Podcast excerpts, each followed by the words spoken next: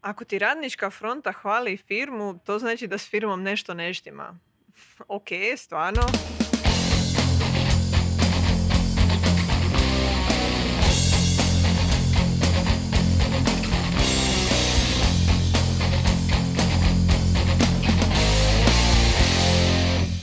Dragi netokrati, dobrodošli. E, evo nas u još jednoj epizodi gdje samo ja vodim, e, inače Ana Marija. E, sa mnom danas je Aleksandar Gavrilović, inače glavni spiritus movens iza Gamechuck studija, inače jednog od dosta onako poznatih hrvatskih studija koji se profiliraju u različitim sferama pa rekla bih ono malo više onako alternativnih e, naslova e, i posebnog formata, ali o svim tim nekim pojedinostima ćemo se baviti još e, nešto kasnije.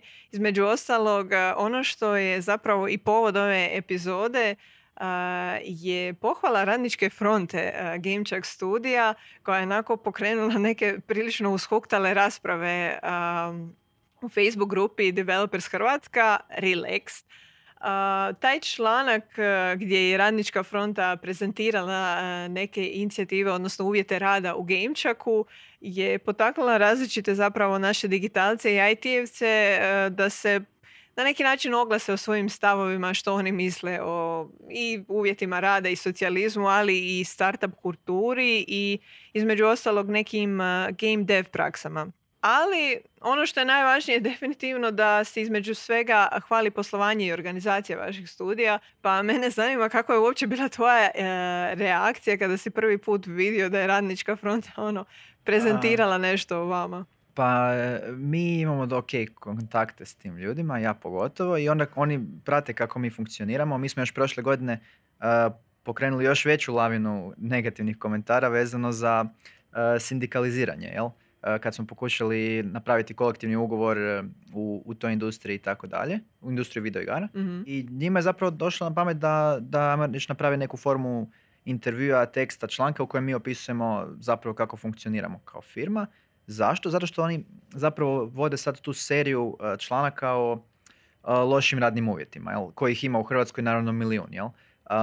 Znači, ne znam, evo sad, jučer je bio prosvjed u Orljavi, znači nije šest mjeseci isplaćena plaća, znači ono, a i to je plaća na minimalcu. Znači 500 ljudi u ovoj državi, šest mjeseci nisu isplatili si plaću, ono, i, i, e, i to je u biti državna firma, znači... Da, znači da. E, Biće dva dana u novinama i onda da, otišlo. I, i, I takve stvari se prečesto dešavaju i oni zapravo to prate. Jedna od nekih e, šta, stranaka i općenito jedna od organizacija koja baš to kontinuirano prati i dokumentira ali e, često su im onda došli neki kao negativni e, komentari kao pa vama je sve ne valja, jel? Mislim, doduše sve stvarno ne valja. Ali onda su rekli, ok, e, jedan dio tog serijala će biti stvari koje valjaju, pozitivne neke priče, jel? I tu nismo samo mi, ali eto, između ostalog bili smo i mi kao jedan od IT primjera, mada ne i jedini. I onda smo u biti tako raspisali kako mi funkcioniramo i kako se može funkcionirati u, recimo industriji videoigara na taj način koji je malo drugačiji nego što se običajno očekuje u, u firmama. Jel? Um, I onda smo, smo mi to um, podijelili na grupama raznima, jel? uključujući game developers i, i developers relaxed i tako dalje. I tu se zahutila neka rasprava. Jel? Uh, što je zapravo i cilj. Jel? Poanta upravo je da, da ljudi malo pričaju o tome i tako. Sad tu je glavna stvar bila što ljudi nisu shvatili da zapravo uh, na developers uh, relaxed su razmišljali samo u kontekstu programera, koji su ono, uh, deficitarno zanimanje, jako dobro plaćeno i tako dalje. Makar i tu ima dosta problema, crunch i tako dalje. Ali, uh, ali ljudi onda zapravo i plaće i sve ostalo shvaćaju kroz tu vizuru. Ne razumiju da u game developmentu većina ljudi nisu programeri, nego crtači s akademije likovnih, uh, pisci, možda marketingaši, community menadžeri i tako dalje. I tu plaće nisu ni blizu tome što se očekuje od programera, jel? E, tako da zapravo, ono, tu je bilo dosta nejasno ljudima da. uopće o čem se radi. Povezati jel? uopće. Da, da, da. Ljudi, ljudi uopće ne razumiju kako funkcionira industrija videoigara, koji je smisao te industrije. ljudi to zapravo nekako povezuju kao game development, pa development, pa to je sve valjda jedno te isto. I, da, da, da, Ali zapravo je potpuno različito. To je jedan sasvim drugi proces. Jel? Znači, to je kreativa u pitanju. to je dosta umjetnosti uključeno, jako puno različitih sektora mora surađivati. Nije, nije slično kao tipičan IT. Jel? Interdisciplinarnija je svakako stvar. Rekla bih. A između ostalog, to što spominješ, stvarno jest činjenica da možda upravo to što se spomenuo, na neki način mnogi u IT-u nisu svjesni tog drajva kojeg ljudi u game devu imaju za radi takve stvari da bi i po cijenu ono, možda niže plaće i drugačijih nekih uvjeta između ostalog uh, radni uvjeti zapravo u game dev industriji nisu baš toliko genijalni pa su nekad i loši, doduše vi ste tu neka i iznimka, ali uglavnom im nije to baš previše jasno. Pa evo, možda za početak i da se dotaknemo tih nekih detalja što vas čini specifičnima u okviru IT-a, ali i game deva. Ok, ok, ok. A zašto je bilo interesantno radničkoj fronti staviti članak o nama? Um, znači, imamo neke stvari su svima pozitivne, neke će svima biti čudne. Uh, recimo, jedna stvar je uh, kad zapošljavamo, zapošljavamo odmah na neodređeno, jel? tako da ljudi dobiju svoja stečna prava iz zakona o radu. Um, imamo demokratsku strukturu u firmi gdje zapravo kad odlučujemo koji ćemo sad projekt raditi, tipa sad radimo jednu novu igricu, jel? Naravno, prvu igricu smo mi morali smisliti kad uh, još nije bilo ni ljudi, jel? Ali sad mm. kad nas već ima 15, onda imamo tu proceduru demokracije i onda zapravo izaberemo novi projekt i onda ga radimo, jel? Um, treća stvar je vezana uz transparentnost, znači to je jednostavno uh, činjenica da često se dešava u startupovima ili u game developer firmama ili bilo kojim malim firmama koje su u toj nekoj dinamičnoj ekonomiji, da, da jednostavno u jednom trenutku firma propadne, a niko to nije znao i to se dosta često skriva. Ima tih situacija, pozitivnih i negativnih priča, uh, gdje zapravo odjednom ono se otkriju karte u zadnji tren, u pet do ponoći kaže se, a zapravo mi više nemamo novaca na računu, svi ste dobili otkaz. Mi zapravo imamo transparentne financije, jel svi znaju točno ulaz, izlaz, koliko nam je još time to live u firmi i tako dalje, kolike su plaće i tako dalje um, i svi ostali troškovi. Svi koje zanima, jel? Znači, to je, to je informacija koju imamo i sad nekog to uopće možda ne zanima i bavi se samo s ovim stvarima. Um, i, i eto, do sad nismo nikom dali otkaz, jel, trudimo se osmisliti uh, poslovanje na taj način da, da organiziramo da svako bude produktivan u, u svojoj uh, sferi i recimo interesantno imamo svi iste plaće, evo to je nešto što je najviše vjerojatno podiglo hajku. Da, da, da, zato što programeri očito očekuju veću plaću zato što je mogu dobiti u drugom sektoru, recimo u bankarskom veću i tako dalje, ali zapravo za proizvodnju igara to je baš neki kolaborativni proces di teško je reći da li, da li je vrijedni programer ili pisac ili crtač, jel? Znači to, to, sve zajedno mora, ili game designer, jel? Ili marketingaš koji na kraju proda i tako dalje. Znači sve je to jednako bitno, ako bilo koje od tih dijelova fali, cijela igica ne valja. I, I tako jako puno tih nekih, ajmo reći, neobičnih alternativnih modela. Jel? Čini se da smo sindikalizirani većinski u firmi, a opet ne svi i, i, tako dalje i tako dalje. Ima tu jako puno e, stvari. Sve što si to na neki način prezentirao donekle stvarno se i razlikuje od neke prosječne e, tehnološke tvrtke pa i game deva, ali zanimljivo mi je zapravo i zaključak Antonije Bilić Arar u tom članku gdje prezentiramo cijelu ovaj situaciju sve te ideje nisu uopće toliko sablažnjive kao što zvuči kad ih pohvali radnička fronta. U ostalom, kod domaće teh zajednice vjerojatno bi naišli na više razumijevanja da, da socijalizam rebrendiramo kao neki equity sharing ili samo organizirajuće timove bez šefa kao agilne timove. sada bih vas samo još podsjetila, dragi gledatelji i slušatelji, ako niste već, preplatite se svakako na Netokracija podcast, ozvačite zvonce da dobijete obavijest kada pustimo gore nove videa. A između ostalog, naravno, naći ćete nas na svim podcast platformama od Apple do Google podcasta, Spotify i Deezera. Ako tražite točno neki određeni dio teme koje ćemo danas pokriti, svakako pogledajte u opisu i odaberite što vas najviše zanima. Još jedan put hvala podcast studiju, Hugu i Ugolini, odnosno Doris i Antonu u režiji a, a mi se zapravo vraćamo e, i na samu situaciju oko Gamečeka i radničke fronte. Tehnički već smo zapravo i možda prošli taj dio u neke detalje, pa možda... Uh... Samo je stvar vremena, jel? Većina tih stvari će kad tad biti, jel? uključujući i nešto što je nekad bilo dosta onak nezamislivo jel, u industriji. Pa je oslom na kraju krajeva i crunch. Jel? Znači mi sad kao se hvalimo kako nemamo crunch, jel? Da trudimo se organizirati produkciju u firmi da nema potrebe za tim da ljudi rade ono kontinuirano preko vremena, jel? znači da imaju 60 satne radne tjedne i tako dalje, nego da rade normalno 8 sati jela. To je nešto što je bila jedan od tih jel, socijalističkih ideja, jel, 8 sati rad, 8 sati odmor, 8 sati da, hobi, politički djelovanje. E, ali šta je stvar? Stvar je u tome da prije 6-7 godina o tome je pričala radnička fronta, joj neplaćeni preko vremeni, grozno ovo ono. Prije nekoliko godina na Reboot Developu, jel, veliki panel u Dubrovniku, baš za video igre, jel, to je ta velika konferencija za video igre, upravo panel o tome kako treba prekinuti s tim crunch time politikama i kako to zapravo odvlači ljude iz, iz industrije, jel? Jer recimo game dev industrija je poznata po tome da jako malo je retencija seniora, jel? Znači ljudi jednostavno dožive taj burnout i onda odu u neku drugu industriju gdje će biti bolje plaćeni i tako dalje, tako dalje. Tako da zapravo i sama industrija po sebi kad se pogleda u, na globalnoj razini u strukturi nema jako puno seniora. Zapravo um, u ovom momentu mogli bi se dohvatiti toga što spominješ da ste dosta specifični sa svim tim u game dev industriji koja je obilježena tim ono veoma jakim crunchom kao što kažeš burnout koji ono jednostavno neizbježan je nakon praksi rada gdje se pred e, zapravo launch e, igre ono pritišće ljude da ono rade e, preko vremene i u ostalom ono nerealni rokovi i slične stvari.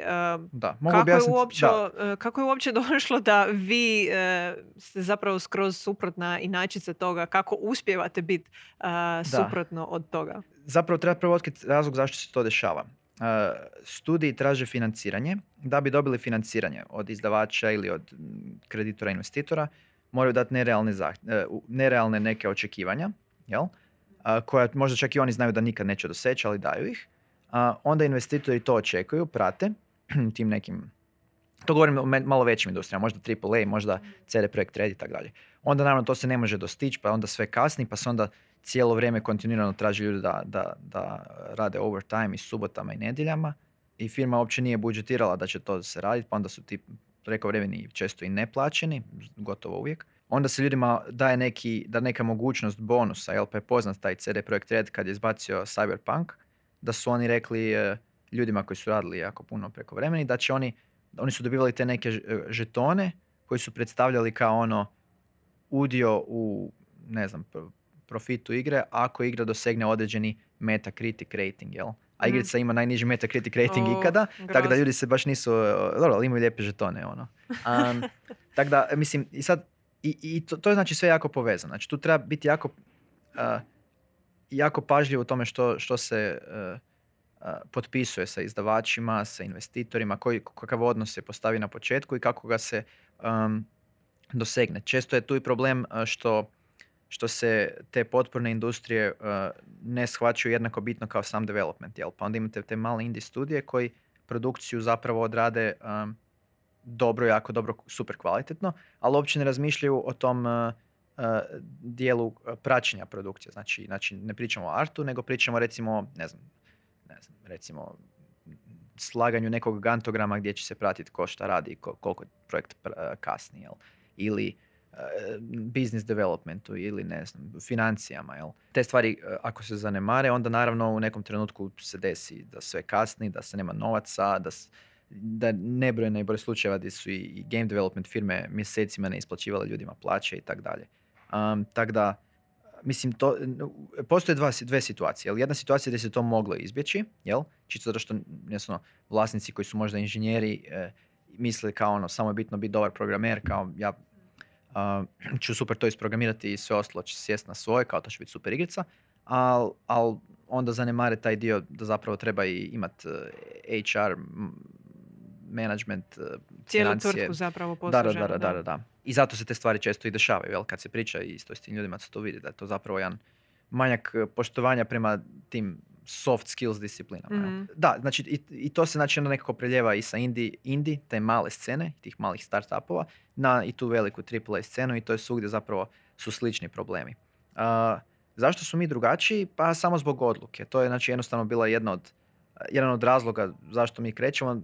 Inače, teoretski mogli smo se zaposliti u nekoj drugoj firmi, raditi nešto drugo, ali htjeli smo pokazati možda na ljetnom primjeru da se to može i drugačije organizirati. Jel? I, ali ono što sam htio reći, znači, jedno je kad se, kad se moglo to izbjeći, ali druga situacija koja se uvijek može desiti jednostavno ne možete to izbjeći. Tržište ne voli vašu igru, tržište ne zanima možda žanr kojim se bavite i tak dalje. I onda da, onda uz najbolji management, uz najbolje financije, uz najbolje dugoročno planiranje, ako je ulaz nula, izlaz će biti nula. Jel?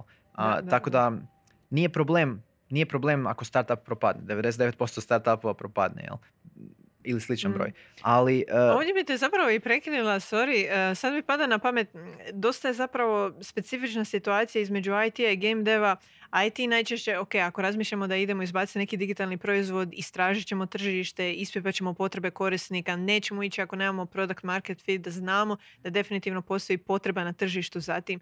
Kako misliš da se to možda preslikava, ako se uopće preslikava ili je možda veliki minus što se to na neki način ne radi u game devu. Mislim, naravno da indie studiji možda nemaju ono, taj kapacitet da isprobaju tako nešto, ali da li postoji taj neki testni dio koji nije možda samo nužno beta, jer beta je već, ajmo reći, pozni stadij neke igre. Može li se ikako prije, već u začecima ideje neke igrice, krenuti u smjeru ispipavanja da li bi to uopće funkcioniralo sa određenom ciljanom skupinom? A, pa mislim, naravno rade se neke analize, ono, target audience i tako dalje, jel? Um, i us, ima hrpa mogućnosti. Postoji taj early access, postoji u ranoj fazi odlazak na Kickstarter pa baš daranje očekivanja tima uh, u usporedbi sa očekivanjima jel publike. Um, znači, zapravo to ja mislim da se često i radi. Ne, studio, naravno kad želi raditi igru, želi raditi tu igru kakvu vole, jel? Znači možda igre tipa kakvi, s kakvima su odrastali i tako dalje, ali tu, ipak ljudi odrade neku vrstu ono Opipavanja bila, ono... Tak je, opipavanje e, terena, jel? Znači mapiranje terena, kao ok, mm. to je takva igrica kakva još postoji. Naravno tu postoji taj survivorship bias, jako često ljudi kažu pa ako je ta igrica zaradila milijune, a mi radimo isti taj žanr, pa valjda ćemo i mi zaraditi milijune. Naravno, ok. Ali e, to je onda opet stvar isto iskustva i tako dalje. Često je zapravo glavno da, da studio što duže preživi to, to je pametniji, iskusniji, jel, to je onaj ključni dio koji se treba, do kojeg treba doći. Jel, jer ako studio preživi nekoliko godina, recimo 5-10, oni će već imati nekoliko naslova vani i oni generiraju neki neki novac. Jel? I onda zapravo u nekom trenutku je već nemoguće da studio propadne. Jel?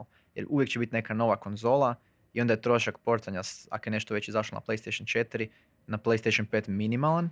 Jel? I onda odmah imate novu neku publiku, neke nove klinci koji će možda htjeti probati tu igru. I zapravo, čak i ako ona nije sad na nekom špicu tehnologije, i dalje vam to generira neki pasivni prihod s kojim vi možete financirati barem hladni pogon i nastaviti raditi dalje. Dakle, to je, ajmo reći, možda zlatni gral. Imati firmu koja jednostavno živi od prošlih naslova bez da, uh, bez da, bez da ima ikak, ikad šansu zapravo u potpunosti propast. Najgore što se mm. onda može desiti je neki žestoki downscaling. A evo što se tiče vas, imate neke već naslove iza sebe, to su uglavnom bili onako dosta humoristični i neka vrsta posebnog formata interaktivnih stripova, između ostalog vaš poznati e, Vape Escape i All You Can Eat su dobili različite nagrade. Vaš put je zapravo na neki način se dalje gradio kroz te neke intrigantne i kraće naslove koji su ono hvatali najviše igrača kroz tu neku priču i zanimljivi setup koji nije nužno bio ono grafika specifično usmjerena ne znam, na, na neku akciju ili na neku drugu vrstu uh, avanture. Pa zapravo ono što mi je bilo zanimljivo, ove veljače ste izašli sa speed limitom, znači totalna suprotnost, retro akcijska igra, pixel art, a, kako je uopće došlo da idete u skroz tom drugom smjeru i kako je uopće za vas izgledao taj prijelaz na takvu vrstu razvoja? Ma mi smo počeli u biti kao studio raditi jako puno različitih stvari. Jel? Istovremeno smo krenuli raditi i interaktivne stripove i speed limit i još e, hardware, jel? gaming hardware, one GameChuck arkade. I, i, i puno drugih stvari. O arkadama smo pisali, tako da ovaj, u linku nađite opis. Ono što, e, je tu, da, neobično je da, da radimo toliko puno, toliko različitih stvari. Je li to je onda malo ljudima i riskantno i čudno kad razgovaraju s nama. E, ali nama je to bio način da hedžamo, e, e, da, da ne stavljamo svoje jaja u istu košaru, ajmo reći. Znači, zapravo poanta je da često se desi da gaming studio sve novce stavi u jednu ideju i ako ta ideja ne bude uspješna, onda su propali, nemaju ništa drugo, tek, tek su u ranoj fazi razvoja sljedeći i tako dalje. Mi smo htjeli a nakon što smo čuli puno tih primjera, strateški se osigurati protiv toga, pa smo pokrenuli jako puno različitih stvari. Jel? Nekoliko interaktivnih stripova, jednu malu retro akcijsku arkadicu koja je tek sad izašla. I to je taj speed limit, jel? koji je izašao zapravo i na konzolama i svugdje, jel? što je super. Um, onda smo i radimo jednu još veću igru koja još nije izašla, to je ovaj Ark, Trip the Fantastic, koji je RPG, ajmo reći 2D RPG u životinskom carstvu. Dakle, ono, jako puno različitih proizvoda, ok, što naravno uvijek zahtijeva i više ono, resurse i vremena, zato što kako napraviti četiri stvari istovremeno, jel? pa onda malo jedna stvar kaska, pa druga uspjeva, ali za sad nam se to pokazalo relativno uspješnim, zato što kad jedan projekt e, baš evo kaska, onda drugi projekt recimo na neki način uspio izvući. Recimo Speed Limit, e, kao ajmo reći manji projekt u firmi, je u jednom trenutku uspio naći izdavača koji nam je onda e, osigurao financiranje za razvoj igre, jel? A prije toga kad Speed Limit nije e, e, osigurao financiranje, recimo Tribute Fantastic je osigurao dosta, dosta jako financiranje, tako da firma zapravo nekako je uspjela dobro uh, baždariti između tih stvari. Jel? Mhm. A baš kad spominješ zapravo izdavača za Speed Limit, ono, do prije tog momenta ste bili samostalni, što, što vas je zapravo uopće na neki način ono presjeklo idemo sad sa izdavačem ono ovaj naslov treba izdavača i kako je uopće došlo do toga da želite ići na konzole jer to je ono još jedan ogroman dio razvoja potreban. Da, znači zapravo što, što, što, izdavač nudi za videoigre? Uh, znači financiranje, to je ključni dio, jel? Um, drugo, ako je dobar izdavač, nudi uh, marketinšku potporu, jel? Gdje on može onda puno jače to odraditi. I ok, znači stvari kojima manjim studijima nisu, nisu vične. Znači prijevod na 50 jezika, uh, testiranje, taj QA, quality assurance i, i, i hrpa tih stvari. I na kraju krajeva i porting na konzole. Jel? Što zapravo nije toliko težak proces, ali zahtjeva nešto vremena. Jel? I sad naučiti u jednom malom studiju je korisno. Naučiti kako portat na mhm. PlayStation, na Xbox, na Switch i tako dalje. I za svako tih nabaviti taj posebni SDK, platiti ga, imati proći kroz cijelu tu registracijsku proceduru koja isto jako puno košta za svaku od tih konzola. Mislim, to su, to su mjeseci i mjeseci rada. Jel? It's tedious work. Ono, tak je. Ali, a neki izdavač koji je to već napravio 50 puta će napraviti to vrlo jednostavno i vrlo brzo i jeftino 51. put. Jel? Mm-hmm. Tako da... To... Zašto je japanski izdavač? Njima se jako svidjela igrica. Bilo je još par koji su nudili, ali ovi su nam se svidjeli osobno kao bili su zapravo prvi koji su ponudili za konzole, jel?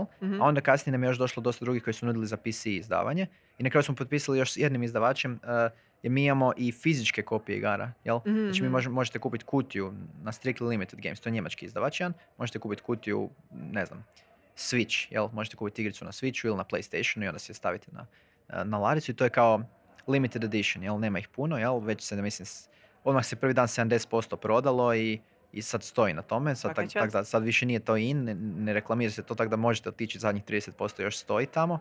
Um, limited run je bio, ne znam, nekoliko tisuća. Biće još linkova sigurno. Ma dobro, dobro. Um, to, je, to, je, uh, to, to je recimo po meni korisno. Jako je dobro imati uh, izdavača koji može proširiti publiku. Znači, izaći na Steamu je prodaja X, izaći na Steamu i Switchu i PlayStationu i Xboxu je prodaja 4X. Tako da to je naravno je jednostavno pametnije. Da, da, da, da. Kako uopće izgleda hunt na izdavače? No, to je klasika kao i u filmskoj industriji, kao u, ne znam, književnosti. Znači vi šaljete tisuće mailova sa svojim, mm. da, sa svojim nekim prototipom ili ako je to knjiga, onda šaljete s nekim ono Za početak ste tražili nekoga ko ono, nudi najbolji omjer cijene i kvalitete u smislu najviše benefita za vas ili ste tražili nekoga ko je možda imao neke slične stvari prije? Da, da, da. da. Jedno i drugo, naravno. Ne, nećete poslati nekom izdavaču koji nema veze s vama, neće ni njemu biti interesantno. Jel? Znači, nađemo neke manje izdavače koji su radili slične naslove, možda retro, možda akcijske u slučaju speed limita, jel? I onda uđemo u neku razgovor, jel? Sad, ovisi, jel? Neki, neki se nama ne svide onda, ne, nekima se mi ne svidimo, ali ovaj je na kraju ispao ok i ponudio mi UK fi- financiranje za uzvrat za taj postotak u prodaj. Mislim, taj, taj svijet zapravo funkcionira na način da se dijeli omjer između izdavača i, eh, i developera, jel? Tako da developer ima minimalni rizik, jel? Znači ako izdavač dođe i ponudi mu financiranje, znači developer kaže ok, dobro, znači nama je financiranje osigurano, znači mi to sad radimo za tuđu lovu i kad napravimo dobit ćemo neku lovu od prodaje. Ako se super proda, super, ako ne, manje super, jel? A, a onda izdavač koji je ipak preuzeo taj rizik, onda on recimo e, zato traži neki postotak. Obično je to manji postotak od development, jer development je zapravo kao ono, cijeli taj kreativni posao. Znači recimo da se to radi o 70-30 omjerima ili 60-40 ili u nekoj ekstremnoj situaciji ako baš izdavač daje jako puno novaca i svega onda zna biti 50-50. Eto, to, tako to funkcionira. E, i, često studiji žele naći izdavač, zato što to, to omogućuje i marketing već e, možete šire ići na, šire tržište i tako dalje. Ali jako je to teško, pogotovo u malim studijima. Znači, nama je Vape Escape recimo bio na Humble Bundle kao, oni nisu baš bili izdavači, ali bili smo kao ekskluziva na Humble Bundle neko vrijeme. Inače, Humble Bundle je a platforma zapravo za jeftiniju bundle kupnju igara, samo da za naše ovaj, slušatelje koji možda nisu aktivni igrači. U, u gamingu toliko. A, a inače možete zapravo iznos koji donirate za taj eh, bundle eh, donirati dio i za neke eh, različite eh, udruge koje imaju Da, da, neke da. ovo, Mi smo bili, odgovorne. da, znači nama su oba dvije igice bile na, do sad, jel, Speed Limit još nije, Mm. ali, znači, All You Can Eat nam je bio na Humble Bundle, onom koji je bio u potpunosti za charity, to je bio onaj Black Lives Matter bundle, jel? Mm. I onda tu, tu je bilo još nekoliko igara i, i ok, to, to se prodalo 50.000 primjeraka u tom trenutku All You Can Eat. Uh, Vape Escape je bio na, uh, na bundlu za, uh, ne, ne, zapravo bio na tom, oni to zovu Humble Originals. Znači svaki mjesec uh, pretplatnici Humble Bundla dobiju jednu igru koju ne mogu dobiti nigdje drugdje, kao ekskluzivu, jel? I onda tu, tu smo mi bili, jel?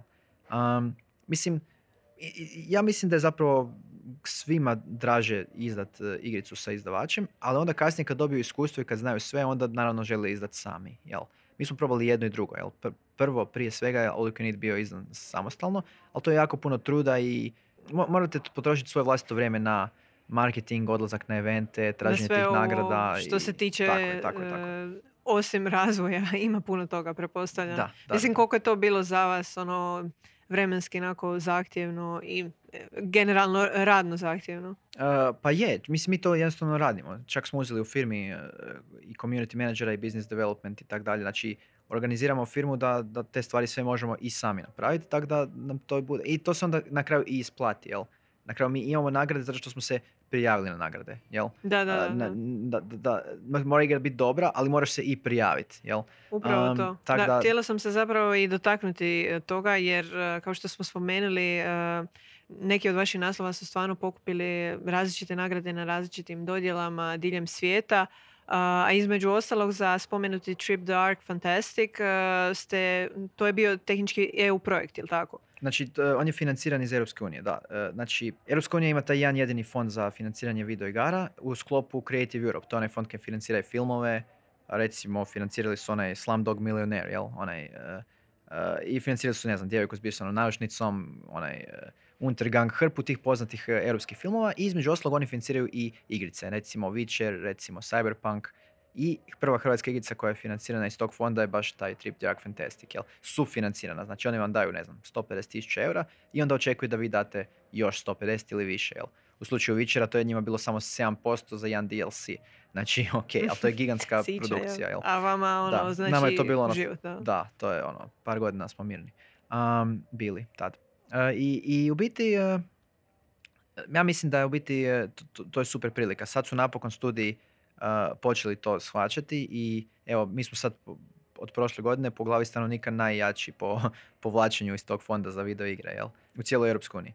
Um, Znači angažirala se zapravo ekipa. da, Ono, skužili su da se to može, jel dugo je Da. bila fana da se to uopće ni ne može kao da, to, da je to možda, da, da je teško uopće doći do tih fondova, ali nije baš tako. E, I Ministarstvo kulture e, jako često financira igre, jel, i nas su par puta financirali nekoliko. Em, evo, mi smo čak i od grada Zagreba ove godine dobili financiranje za istu tu igru Trip the Ark Fantastic. Znači zapravo imamo cijelu tu vertikalu. Znači Europska unija, država kroz Ministarstvo kulture i grad kroz e, grad Zagreb. E, I to je stvarno e, da. Bili ste proaktivni i isplatilo se to što si spomenuo. Ono, imam osjećaj da onake koliko i pratimo sad ono game dev uh, u netokraciji, da je situacija upravo te neke soft uh, pozicije, da se jednostavno njima ne pridaje dovoljno važnosti, da se ne želi uložiti u njih, odnosno dati taj neki kredit da mogu u budućnosti im vraćati zapravo uh, ono, uloženim, jel? Mislim, kako je to slika ono, situacije na domaćoj game dev sceni? Koliko su uopće proaktivni? Misliš li da malo previše ono, samo se prepuštamo tome, ok, želim raditi igru i to je to i tu staje riječ. A, a tu ima više filozofija, jel? Znači, ovo je moja kao da to treba Mm. shvatiti ozbiljno, ako ništa zato što imaš odgovornost prema drugim ljudima, jel? Znači, ono, ne možeš samo doći sutra i reći, evo, mi smo sad propali, hej, to se dešava sa startupovima, sorry, znači, moraš, moraš ipak imati neke tekovine civilizacije, moraš ljudima omogućiti uh, otpremninu, jel? A to znači da ne smiješ imati nula kuna na računu i reći sorry. Ali nebitno sad to. O- ono što je bitno je da uh, im postoji ta druga filozofija koja kaže kao, dobra igra će se sama isfinancirati, dobra igra e, će sama naći dobre nagrade izdavača. Znači, mi se zapravo ne moramo baviti e, e, financijama, marketingom, ono, idemo samo sav svoj trud, 100% svog truda fokusirati na, em, na development, jel? I, i, I to će se onda isplatiti. To je jednostavno druga, drugačija filozofija, jel? Teško je reći da li ne, ne valja, zato što i ta- tu filozofiju imaju neki studiji koji rade neke od najuspješnijih igara, jel? Mm. znači u Hrvatskoj recimo, na primjer kad pričam s nekim ljudima koji su napravili neke stvarno uspješne, kvalitetne igre u kojima svi uživamo uh, i onda kad to čuješ onda kažeš ok, dobro, to se stvarno onda isplatilo, jel? Van na stranu sad možda to što su možda morali krančati zbog toga, ali to isto kao njima isto dio filozofije. Pa naravno da moraš krančati kad se radi igra, jel? Naravno da ne smiješ imati život, moraš napraviti tu igru kao.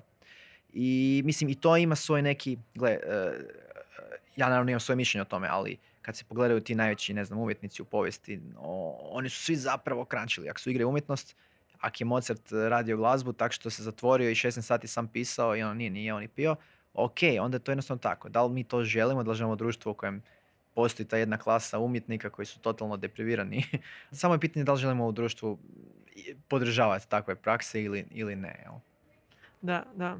Da se vratimo generalno na vaše naslove i ono praksu kako imate oko tih nekih formata. Spomenuli smo već e, e, različite, a između ostalog taj neki kraći format je ono čega se držite manje više. Da. I tu me dosta zanima, a, zapao mi je za oko jedan tvoj komentar o tome kako ste se odlučili fokusirati na kraće igre iz vrlo specifičnih i praktičnih razloga. Pa bi li nas mogao ukratko provesti kroz taj poslovni model? Zašto baš kratke igre? Kako vam je to? Ok, evo može, sjelo? može, može. Ja sam još bio student negdje, šta ja znam, 2013. 14. kada sam s par frendova htio napraviti video igru i mi smo došli na Reboot Infogamer što je ovaj sajam za video igre. I tamo je bila još ono, velika hrpa drugih studija i svi smo mi rekli evo i mi radimo igru i mi radimo igru i kad će biti gotova, pa šta ja znam, godinu dana, maksimalno dvije, jel? I onda je bila 2016. I taj studij gdje sam ja radio kao student, eh, još nije izdao igru i svi ti drugi naši frendovi, to su genijalne igre, vrlo, vrlo kvalitetne i super. Neke od njih su sada, evo 2021. blizu izlasku. Slobodno imenuj. Pa, eh, Kudos to da, da, da, people. definitivno. Kudos to, um, ko je tamo bio? E, Par srpskih studija, bio je uh, Munzenski, oni radi igricu Sol Invictus, a, bio je jedan studio koji radi igricu Kolumnaj, e, to su dva srpska studija, bio je, znači, bio je ovaj Light and Dark koji je sad potpisao s izdavačem, jel, oni, oni su isto tad se predstavljali, bio je Exordium Games sa Bear With Me, jel? I, i, mislim, sad ne, da ne nabrajam, bilo je deset predivnih, wow, e, kreativnih igara, jel? Mm. od kojih bi svaku ja osobno igrao. I vizualno i sve. Jel? Ali 2016. ono, dve godine je prošlo i niko osim Exordiuma nije izbacio igru. I jedina razlika između svih tih studija i, i Exordiuma je što je Exordium promijenio a, bio a, a, logiku poslovnu i oni su zapravo izbacili taj Bear With Me kao prvi nastavak. Znači oni su 2016. izbacili kao, ajmo reći, jedan skra- skraćenu malu verziju toga, znači kao epizoda 1. Jel? A niko drugi od nas još nije bio ni blizu izlasku, jel? I onda ja kad sam uh, krenuo raditi uh, Game Chuck, jel? To je bilo 2017. Onda smo rekli, ok, znači, bolje da mi napravimo nešto vrlo kratko, pa da to izađe, pa da imamo taj cijeli proces odrađen, jel? I, i, na kraju, i to, to ima puno pozitivnih strana, sad ću ih objasniti, jel? Nego da sad mi radimo 7 godina neku igricu, jel? Jer ne želiš zapravo, kao ono, kad malo razmisliš, ono, želiš nekako ući u taj neki tempo, želiš, želiš uh, imaš previše ideja, a ne želiš provesti, ne znam, 7 godina na samo jednoj. Onda Mhm. nikad nećeš stići još druge stvari, jel? Že- Želiš, želiš moći e, brže odraditi nešto. I sad, e, jedna stvar je da ti onda možeš doći, kad tražiš recimo neku investiciju, poslovni anđel ili nešto, ti mu možeš doći i reći, gledajte, mi smo studio koji za razliku od puno drugih, smo evo izdali nešto, jel? Znači imamo ono, već kontinuirane neke prihode, jesu mali, zato što je to mala igra, ali ono, nešto kapa, jel? Um, drugo, uh, dosta fondova, recimo taj Creative Europe, uh, traži da, ako se želite prijaviti na to, morate imati izdanu igru, jel? Ne traži oni da to bude ogromna igra, ali traži da, da ste vi dokazali da imate komercijalni proizvod vani, jel? I to je isto, znači, jedan dio koji onda morate raditi. Znači, jednostavno, strateški nam se učinilo puno pametnije da, da napravimo kratku igru i izbacimo je, jel? A onda kasnije sad, uh, recimo i Speed Limit je ispod zapravo kratka igra, jel?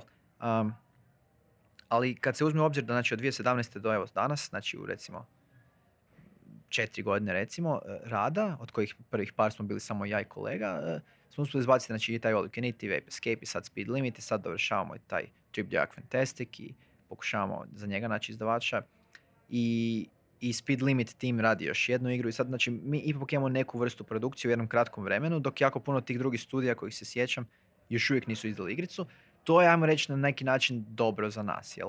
S druge strane, kada uspiješ napraviti veću igru, iako je to puno veći rizik zato što ga radiš, ne znam, 7 godina, a, onda bi ona ipak mogla biti puno, puno kvalitetnija. Onda bi mogla ona biti ono, jedan od onih velikih naslova koje svi pamte, jel? Znači sve ima svoju filozofiju i sve je dobro za nekoga, jel? Da. Mi smo odlučili se na ovo. E, Spominješ sad ono već e, nekoliko tu naslova i mm, na početku si se dotaknuo toga koliko ste od početka nekako balansirali između tih različitih, ono da je do- donekle bio i simultan razvoj. e, Da, da, da. da. Jeste onda imali odvojene timove koji su radili Da. ili su iste osobe ono jedan tjedan posvetili ovom projektu i Ima jedan tu drugom? miješanja, naravno, ali zapravo smo imali odvojene timove. Znači, mhm. e, e, ima jedan tim koji se baš e, fokusira na pixel art i retro. Ajmo reći da taj tim možemo nazvati Game Chuck Retro, jel? I onda ima jedan tim koji se više fokusira na, ajmo reći, story driven narativna iskustva, narativne igre, jel? To je, ajmo reći, e, recimo Trip Jack Fantastic ili prije toga ovi stripovi i tako dalje. Um, Znači, ajmo reći da su to dva stupa u, u firmi, jel? Da, su potpuno drugačija, jel? Teoretski možeš ih spojiti nekako pa napraviti neku narativnu igru koja je također retro i pixel art akcija, zašto ne, jel? To bi možda mogli, jel? Ali što je tim manji, to je lakše upravljati timom, jel? Pet ljudi se lako dogovori, jel? Kad imaš 15 ljudi, di onda, onda imaš i te dependencije, jel? Znači da bi, recimo, jedan programer je najlakše raditi u timu, jel? Čim su Da. dva, to je ogroman problem, jel? Kada je tri, to je već još veći problem. A kad budete rasli, imaš li malo ono, anksioznosti generalno oko hendlanja većeg tima ili misliš da ćete se još neko vrijeme držati ono, ovih manjih brojki? A 15 do 20 ljudi je zapravo rijetko koji studio ima više. U, u game developmentu postoji znači postoji još par studija, Game Pirates eh, i Crow Team koji imaju više i naravno Nanobit koji ima 200. Ok, znači osim ako sad nećemo biti ono top 2, 3, e da, i, i naravno ovi koji su sad svi, eh, znači Playerix i ti ostali koji Mhm. su otkup, e, ali eh, nekako mislim da ćemo mi vjerojatno se zadržati na toj cifri gdje je većina studija. Većina studija gravitira oko prosječni 20, indie neki, 15, da, 20, to, to je nekako ok, jel? A, o- ili ako se desi da, da e, nam financije ne dopusti i da moramo ići u neko žestoko restrukturiranje, vjerojatno ćemo pasti opet na, ne znam, 5. Ili ako nam bude jako dobro, možda ćemo skočiti na 25 ili tak nešto. Znači, ne, ali to su ti neki gabariti, jel? Da, da, Um, da. da. I, Um, da, i tako funkcioniraju svi timovi, čini se. Super. Um, između ostalog, e, za, voljela bi zapravo završiti sa jednim od ono, dosta iščekivanih sada projekata. a, već ste ono izašli sa informacijom o tome da se priprema Baltazar. a, to je onako jedna dosta zanimljiva suradnja sa Ministarstvom kulture i Zagreb filmom. Pa gdje je sada to, znam da je tek u nekoj predprodukcijskoj fazi, kako je uopće došlo do te ideje da se spoje sve ovaj, da. i te institucije sa jednom game dev Da. tvrtkom. Pa tu je recimo isto interesantno, mi, mi imamo neke kadrove s, ko- s kojima radimo, jel, neki su zaposleni, koji su bili nekad crtači za Zagreb film, jel, na ne znam, letećim medvjedićima. Uh, i, uh, i, i, i kad smo se prijavili, i takav je naš stil igre, ovaj Trip Jack Fantastic izgleda kao klasična starinski crtić recimo. Jel? Uh, i, I kad smo se prijavljivali gradu Zagrebu, Gradskom uredu za kulturu, znači ne Ministarstvo kulture, ovo je bio Gradski ured za kulturu, um, onda e, prijavili smo se da, da, da nam financiraju, sufinanciraju dio e, razvoja Trip Dark Fantastic igre. I, i, I kad smo dobili to i na potpisivanju ugovora su nas pitali pa ako imate sve te kadrove i radite te interesantne stvari, zar vam ne bi bilo interesantno da vas upoznamo sa Zagreb filmom i nekako su zapravo oni, to jest taj e, zamjenik e, pročelnice ili zamjenik e, ureda, jel, Nikola Stojadinović, on je, on je urgirao, ok, daj morate se upoznati sa, ne znam, ravnateljem Zagreb filma, to je Vinko Brešan i onda smo se upoznali i onda smo krenuli um, razmišljati kako bi mogli napraviti igru. I mi smo osmislili neki koncept, jel? Iako naravno Baltazar je poznat i u, u skandinavskim zemljama i tako dalje, pa onda on je čak imao neke ponude od nekih studija koji bi to napravili izvana, ali bilo mu interesantnije da proba neki domaći studio, ali opet nekak će napraviti smeće. I onda, i onda zapravo ideja bila, ok, dajte vi osmislite koncept i onda, će, i onda ako je to dobar koncept, onda možemo vam dati prava na to za uzvrat za neki udio a, u zaradi. Um, i, I sad smo u fazi... Je li Vinko Brešan bio zadovoljan? je, je, bilo, jako, bilo, bilo mu je jako interesantno i dobro. Bio je na nekom... Uh, um, uh, imao je operaciju kuka, jel? To je bilo u, u novinama, jel? Ja, ali svejedno se uspio naći, ono, iako je na bolovanju, ono, dogegao se sa štapom do... Sve za uh, Baltazara. Da, da, da. I dogovorili smo se sve, ono, doslovce odmah. Um, nakon što smo imali taj dogovor. I sad zapravo Koliko je vama bilo izazovno ono prezentirati jedan tako kultni crtani ovaj, animirani film, odnosno seriju? Da, da. Treba, treba biti pažljiv tu da napravimo... narativu. Da, treba tu biti pažljiv. Znači, možemo napraviti totalnu glupost, ali opet, s druge strane, mnogo stvari su ljudi napravili gluposti pa su preživjeli. A, tu je ok, mi imamo... Lakše je, zato kaj mi znamo, ok, imamo nagrade, imamo kvalitetne ljude, imamo čak ljude koji su bili u Zagreb filmu, znači ne može to baš biti toliko grozno, jel? Ipak imamo ok, ok, ok kvadrove. Um, ali na kraju će, zapravo, prva faza sad, to je pitanje bilo, šta sad radimo? Sad smo u fazi traženja za investicijama baš za taj projekt, jel? Mhm. Već smo dobili neke, neke preliminarne ponude, jel?